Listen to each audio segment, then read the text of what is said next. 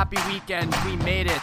We made it through another week of our daily dystopia. It is episode number 11 of the Sports Kiki podcast. My name is Alex Reimer. As always, I would like to remind all of you that you can find the Sports Kiki podcast wherever Outsports podcast can be found. We are proud to be part of the Outsports Podcast Network, Apple Podcasts, Google Podcasts, Spotify. Every Saturday, a new show is ready for your listening and downloading pleasure. And we have a lot to talk about today.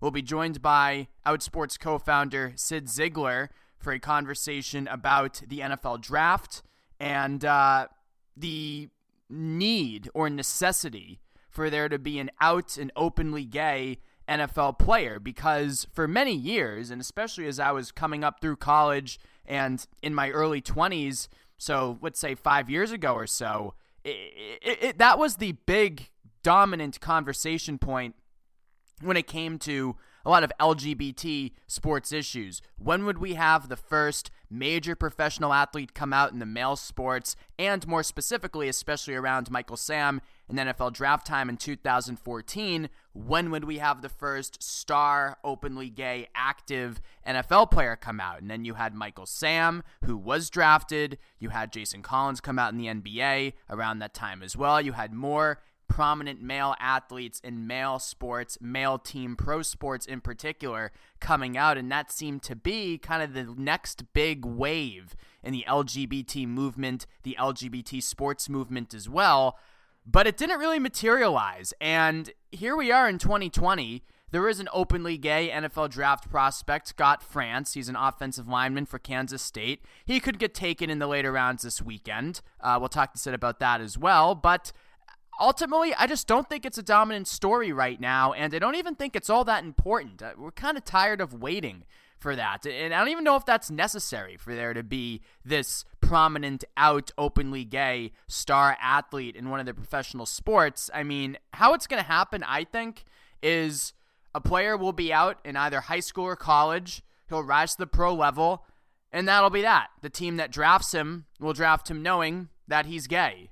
And that's how it works. I mean, that's how it's worked in women's sports for years with the WNBA. I mean, they just draft players who are openly gay. They say what they identify as, and, and that's it. And everyone moves on. So I think that is the inevitable direction we will be going towards. But it still is an interesting conversation to have. It always sparks a lot of debate. So don't want to miss that. Cyd Zeigler coming up uh, a bit later on. But just a few things I want to get off my chest first at the start of the show this week. Uh, one has to do, and we'll lead off with it, just our idiotic, stupid president who now wants us to inject uh, disinfectants uh, inside of us to treat the coronavirus. Uh, I know, I know, I know. He says he's sarcastic because Donald J. Trump one, has one of the great uh, sarcastic wits of all time. Uh, we all know that. but it's just, it's just so maddening to me and I host a podcast every week with a friend of mine, Gerry Callahan, my old sparring partner on WEEI in Boston. And he's totally out to lunch. He's totally crazy. Um, and anybody who still supports Trump through this, I just say, how can you watch these cluster bleep press briefings, these dumpster fire press briefings that are not informative at all and are just him taking shots at reporters and spreading reckless, dangerous, and ridiculous misinformation? Like, yeah, Inject yourself with disinfectant. Drink bleach. Inject yourself with UV light. Can we can we see if we can do that? Dr. Birx, like what is going on here? This man is an abject moron. And even if you like his policies, if you like all the Federalist Society judges he and McConnell have rammed through over the last three years, even if you like all that, how can you feel good watching him up there prattle on and on every single day for hours every day and say, yeah, this is the guy I want in charge of our response to the most deadly pandemic we've seen in at least 100 years.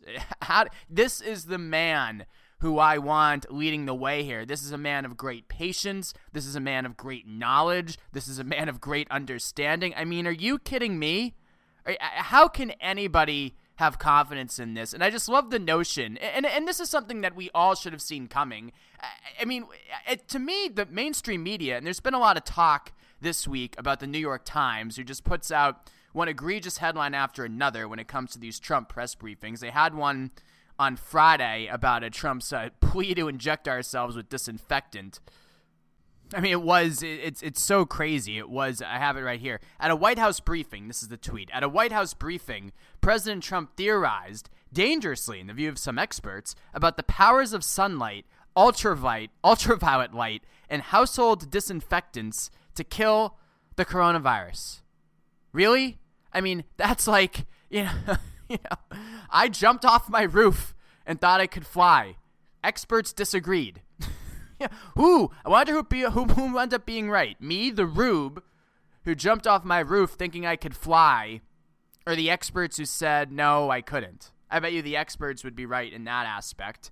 And it is just so irresponsible and so ridiculous for the New York Times and the White House press corps as a whole, as a whole, to to to normalize this guy. And I know that word gets overused, but it does. I mean, a headline like that normalizes him, and that's the great irony for Trump. He hates the media, he hates the White House press in particular, he hates the New York Times worst of all. But the thing is, they're his best friends. They're his biggest aiders and embedders. They help him every time they write a headline or a tweet like that. CNN, his least favorite news network, helps him every time they air these rambling, stupid press conferences uninterrupted. These media outlets that he loves to rail against, they prop him up. They do his bidding. They make him seem like a smart, real person who has cogent thoughts. He doesn't. He doesn't.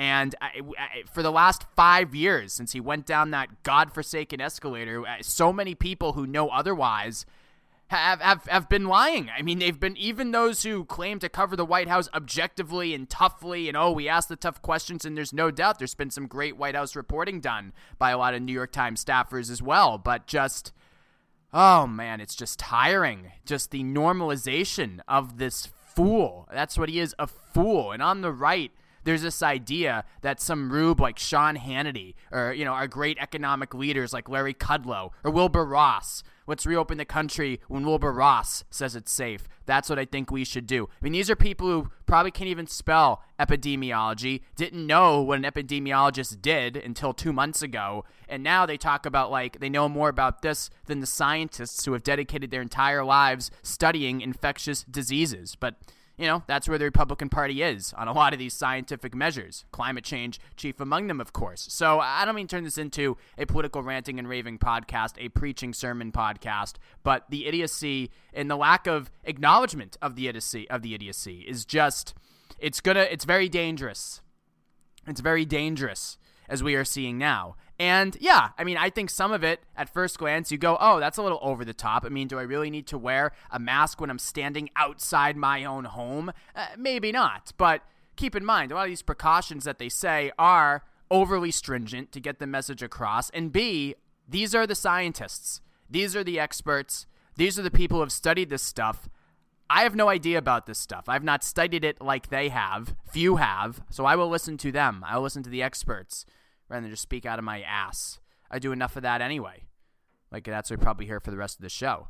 Um, before we get to Cyd, I do though want to change it to sports and commend the NFL for putting on the draft the first round Thursday night, continuing Friday night and through the weekend.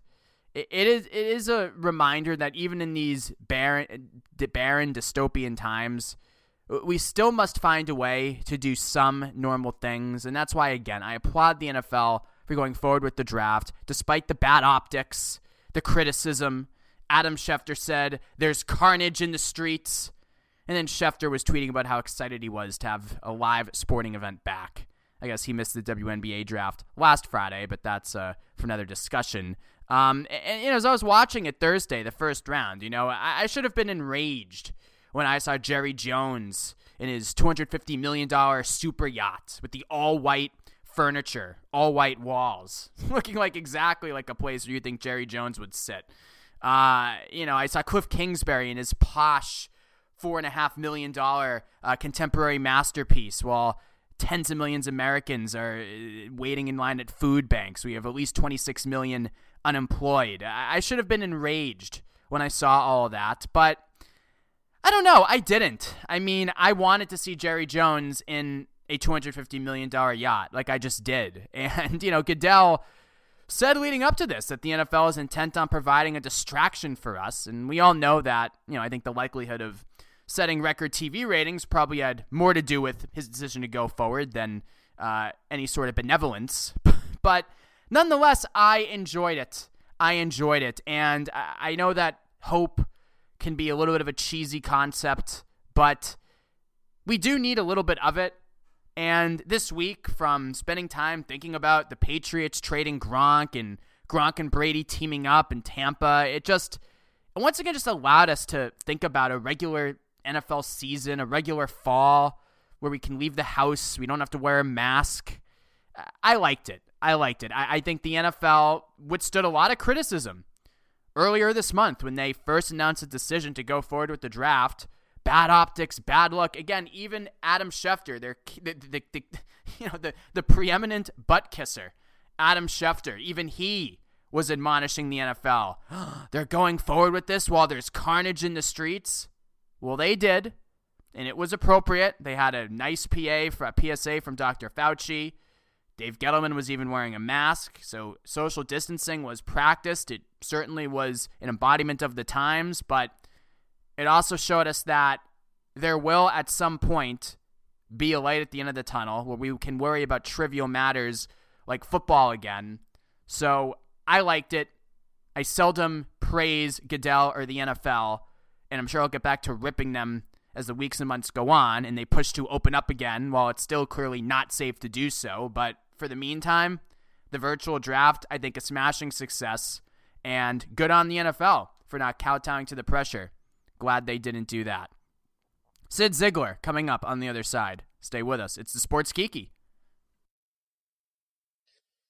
Welcome back to the Sports Kiki podcast. We are honored this week to be joined by uh, Outsports co-founder Cyd Zeigler. Cyd, how are you? Alex, uh, I've finally flattened the curve. I had been slowly gaining weight over the last five weeks, and so I started re- tracking my weight and oh, getting God. on the scale every day. And so I have, I have slow, I have stopped the increase, and now I'm focusing on uh, dipping back down. How neurotic! not neurotic, but you know what? I mean, at my age, to be honest, Alex, my you, age, you, you, will understand. It gets harder once it comes on to take uh-huh. it off. It gets a lot harder. So I want to get. But I see the delicious breakfasts that you and your better half are making on Instagram every morning. I mean, you're eating well. I guess a little too well is the problem. like case in point. So you know, just dialing it back a little bit, taking uh, walks a little bit more, and jogging. So it's uh, good. It's good to get outside. It's important to get outside. It's, you go stir crazy if you don't. It's good to get out there. I find that I am working out. I guess it's it's not as long as I did when like I could go to the gym, but I find I'm doing it more obsessively now. Like I don't take a day off at all Whereas previously, I, I would I would take like weekends off, but now you know I because I feel like if I don't do anything because I'm not lift, I don't know, I'm like a neurotic crazy person. But anyway, uh, we sound like total nutcases. Um, here's what I want to talk to you about: a couple things. First of all, um, you do have a piece on it's NFL Draft Weekend on our site right now about Scott Frantz. He came on my radar a couple years ago when he came out in 2017 with ESPN. He was a pretty big time college football offensive line prospect. I said, wow, you know, could this be the first, you know, real notable out college player who comes in the draft? But now it doesn't seem like so much that could be the case. What's your what's the synopsis on Scott Frantz for those who may not know? Well, you kind of summed it up pretty well. This is a guy who started yeah. literally every game of his career at Kansas State in the Big 12. This team had success, the offense had success. Um, you, you, don't start all four years every game without being a really good athlete and on the NFL's radar. And so, you know, I wrote a piece in January saying that I gave him about a 99.5% chance of being on an NFL team this summer. Doesn't mean he's going to make it for the season, but definitely this summer. And then the coronavirus hit, and you had guys like Bill O'Brien with the Texans saying, eh, we're just going to go with more veterans and less rookies this year because they can't do tryouts. Right. Scott also had a pretty bad pro day. And if if I know that may sound like, well, how does one day compare to four years as a starter at Kansas State? Pro days are hugely important because NFL teams look at look at just the the the, the raw skill they're they're they're drafting and with a guy like Scott, his numbers were really bad. So yeah. I don't know what's going to happen. I, I, I, am I'm, I'm hopeful, but uh, I, I wouldn't, I wouldn't bet my car on him being drafted. Right, and you know, it's like a few. I remember as recently as a few years ago. You know, if if this happened, I would be kind of bummed. I'd be like, damn, you know, I really was looking forward to you know seeing an openly gay player get drafted in a high, highish round and really have a chance to make an impact his rookie season. But now you know, I'm like, eh, like if it's not Scott Frantz, it will be somebody else. I feel like, I mean, we write every day, Cyd, about athletes in high school, college coming out. It just seems like, you know, the question, when will we have our first big, you know, star out athlete in the pro major, you know, male sports? I feel like it just, it's going to happen with the young players coming up. And that's why I just, I just, it doesn't feel as big to me as it once did. I don't know your thoughts on that whole general topic. Well, Scott was never going to be drafted in a high round. He he was always yeah. going to be a seventh round, maybe a sixth sure. round guy. So, yeah. um, but I think one of the reasons that we're not as invested in Scott is because Scott has made a point of staying out of the limelight. With Michael yeah, Sam, I mean, with Michael Sam, it was very different, right? It, he came out as SEC Defensive Player of the Year is a few months before the draft. It was ESPN. It was the New York Times, and and so it just and it was six six years ago. So it was just so much. It was a different time then. Now Scott stayed totally under the radar intentionally, uh, and so I think that's why there just hasn't been a hype around him the way that there was with Michael Sam or Robbie Rogers or Jason Collins. Yeah. But you know, like earlier this, uh, a couple weeks ago, I, I tweeted out a, a, teaser we call it for a column I wrote about uh, Jackie Robinson Day and how young athletes lead the way for us in our community. Right. And I phrased, you know, we're t- we are tired of waiting for the first NFL star to come out. Instead, let's salute the young LGBT athletes who continue to lead the way. And you know, it leads a discussion.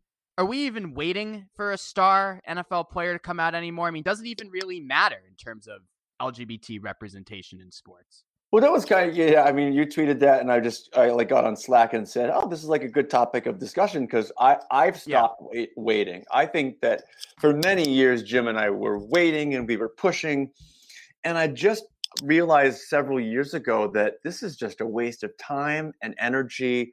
It is not up to me; it's up to somebody else, and eh, and it's just it's frustrating because there's no people five years ago so oh by definitely by 2020 you'll have you know multiple right. athletes in the major sports right. out. we have zero so so so i just i just realized that it was it was uh, a waste of my time and energy and emotion and i started just outsports started focusing on those young athletes who have so many great stories to tell and are and and we tell them frankly better than anybody else and and so that's why I just I I, I said oh I you know I, I'm not waiting anymore. And, and, and I feel like uh, I feel like most people aren't waiting anymore. It's just kind of when it happens, it will be um, a, a good thing to celebrate. Right. I mean, the world kind of moves on, you know, and there's just so much more representation across the board now than even Michael Sam's time. It's it's almost a different universe than it was five years ago, even. Yeah, because if you look outside the major men's pro sports in the United States, you have like in 2018, you had two uh, two out Olympians in Gus Kenworthy and Adam Rippon, and Adam Rippon was literally the most talked about athlete at the Olympics, and totally. Gus Kenworthy, the, Gus Kenworthy was literally uh, the the most endorsed athlete at the Olympics. So that the, the two guys, they didn't walk. Away, well, I guess Adam walked away with one medal, but you know they didn't have this massive wave of success but they were the two athletes that people remember from those games um, the two male athletes anyway so so I, I, think that there's been so much change that it, it, a Michael Sam like makes huge announcement and having like, like totally dominating the airwaves. I just don't think it would happen today if an no. NFL player made a big announcement. I think it would be a, a a deal. I just don't think it would be a deal for six months the way it was with Michael. Totally not. And I think the proof of that is look at Buttigieg in his presidential campaign. Wasn't really a big story, him being openly gay. It really wasn't.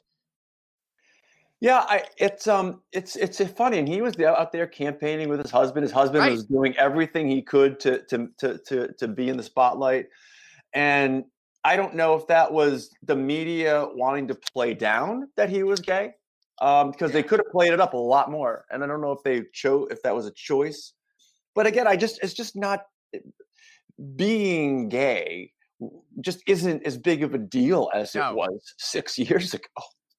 No, it isn't, especially someone like Pete, who, let's face it, is pretty, you know, pretty, uh, pretty straight laced. Let's just say. I mean, he's not, uh, you know, I mean, he canceled a, a, a fundraiser because there was a stripper pole in the bar. I mean, I think that's all you need to say about him. You know.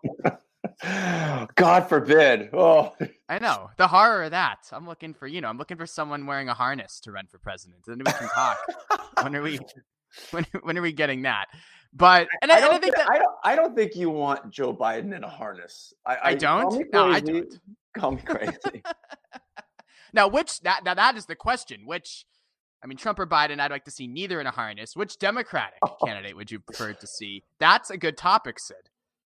It's not a Which bad topic. Democratic candidate would you want to see in a harness? Hi, Amy I mean, Klobuchar. Klobuchar, Amy K. Not bad. I mean, I was a Bernie guy. Wouldn't like to see him in a harness. Julian Castro, maybe a dark horse. Who knows? You know, um, I uh, he was in my class at Stanford. I took philosophy classes with him and his brother. Really? Uh, Joaquin. Yeah, their freshman yeah. year. We were, we spent the entire year together in this philosophy class, and and we clashed all the time because I was a far right wing conservative Republican at the time, and they were the complete opposite. So we would clash quite a bit. Who won the arguments? I I have you no did. idea. I couldn't. I couldn't. Oh remember. come on! Well, at, so Stanford, at, Stanford, so you did. At, at Stanford, I was definitely in the minority in those conversations. Well, I want to talk about that. So you were a hard right wing Republican. Oh yeah, for sure. I mean, I I I mean, looking back now, I think I use that and Christianity to bury being gay. You know, because if you're okay. if you are, and we hear about this all the time. If you know the guy who's constantly, and I I was I did not use slurs. That was not me. But the anti-gay one is often the gay one, and that was me. And and for sure, you know, I think subconsciously or maybe even consciously, I realized very early when I was in junior high school that if I buried myself in religion, then I wouldn't be expected to have sex with a woman. And huh. I, in ninth grade, I became a very conservative Christian. I went to uh, I went to church every Sunday. I prayed every really? day, and I, you know, and in my politics followed. I became very conservative, and I, it was a it was a defense mechanism. So I, that's what that's what wow. I think it was. It was also because my parents weren't religious. I became right. the religious one in the family. Were they right wing? No, conservative, but I became more I was I became more conservative than my parents. I'm now That's so interesting. I'm now more liberal than my parents, but my I, I they were conservative leaning, I would say.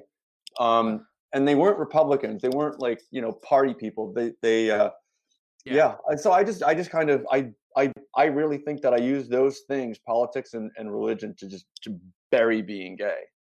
That's so interesting. I used my career. I mean, I was podcasting into the wee hours of the night as like a 13 year old. I mean, I was just obsessed with my career. Um, but what's interesting about you is, you know, you you're what I like about you is you you like to say crap and you tweet your opinions and you know, you tweet a little bit about Richie Grenell, who, of course, is a very controversial figure uh, in our community in particular.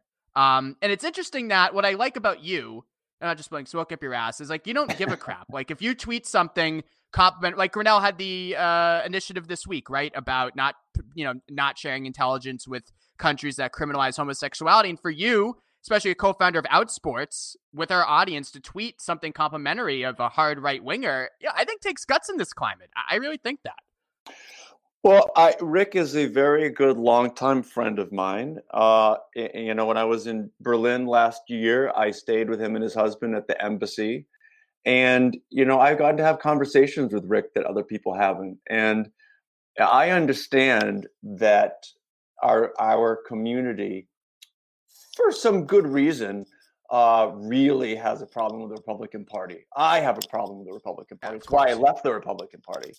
Um, but having a guy like Rick Grenell in the party is a good thing for us because he is there. Trust me, he's forcing conversations, and they're they're more welcome conversations than some of us want to believe that about our community that would not be happening if he wasn't there. They weren't happening before he was. So I understand. And you're not going to see me uh, tweet glowing reviews of of of Donald Trump. You know, from time to time, I'll say thank you when he does something pro LGBTQ. But having Rick in that position is a good thing for us, and and it's just sad that our community can't get past an R next to his name to realize that if it's not him in that position, it's an anti-gay right-wing conservative. Yeah, no, it's interesting. As I know you get some blowback uh, tweeting some things about him. Uh, he's got he's an interesting character, and uh, that initiative this week certainly struck me as something interesting to potentially uh, look out well, for. Well, it's funny. I I uh, you know when I I actually I messaged him. I said. um, I, I said I'm posting this on Facebook and I'm going to close the comments. And he laughed, oh, and I but I didn't, and so and the blowback from the community wasn't as big because I think when you look at this initiative that he's trying to do, right, it's really hard to criticize him for that. Right. No, it is. But even to give acknowledgement to somebody in our community who is on the other side of the aisle and may even have differing views on trans issues other issues in the community. You know, I think that even sometimes to even acknowledge those people gets you backlash from some people in our world. You know what I mean? And, and, that's it, not a good thing. Isn't it a shame that we are so um, siloed that we can't we can't look past party politics? And this is why I I, I can I could never see myself being a part of a, a political party because they both have good things. They both have bad things. Some have more bad than others. But I, just I I never want to be in a position where I can't say, "Wow, that was a really good thing that Joe Biden said," or "Well, that was a really good thing that some Republicans said." I, I want to be able to think for myself and not feel tied to a party because frankly, not everything the Democrats do is good and not everything the Republicans do is bad. But somehow that's a conservative. Right. That's a that's a controversial position to take in our community. Well, yeah, it also doesn't help when you have all sorts of false equivalency. Like you know, Trump says to drink bleach. Some experts disagree. says the New York Times. It's like I mean, okay. Uh, of course, of course. You know, um, I want to get back real quick to the book you wrote four years ago, actually, Fair Play, which is about what we were talking about earlier, how young LGBT athletes are leading the way in terms of acceptance in the sports world. And, and, and I just think more than ever, and again, to just go back to the NFL draft with Michael Sam six years ago, what a big story that was and how the landscape has changed. I just think that's more true than ever that in our community, it really is the young people who continue to lead the way. Yeah, and we've we've been seeing that for you know for ten years. I mean, even twenty years. I look back 1999 uh, when Corey Johnson, he was a high school football captain in Massachusetts, and he came out, and I think it was front page of the New York Times or the front page of their sports section. He came out in a really nice story, and it was like shocking to people that a high school football captain could be gay. And you look at, and it was people like Corey and and others at the very beginning, Brian Sims, you know, six to eight years later. And it's interesting that one is now the mayor, or uh, uh, the head of the city council in New York City, and another is a, a state legislator in, in Pennsylvania.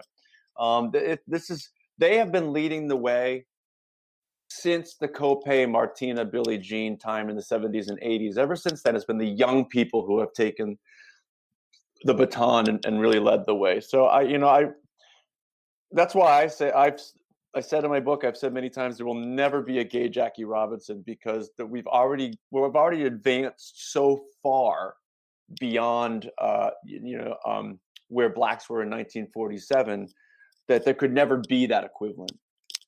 No, I totally agree. I totally agree.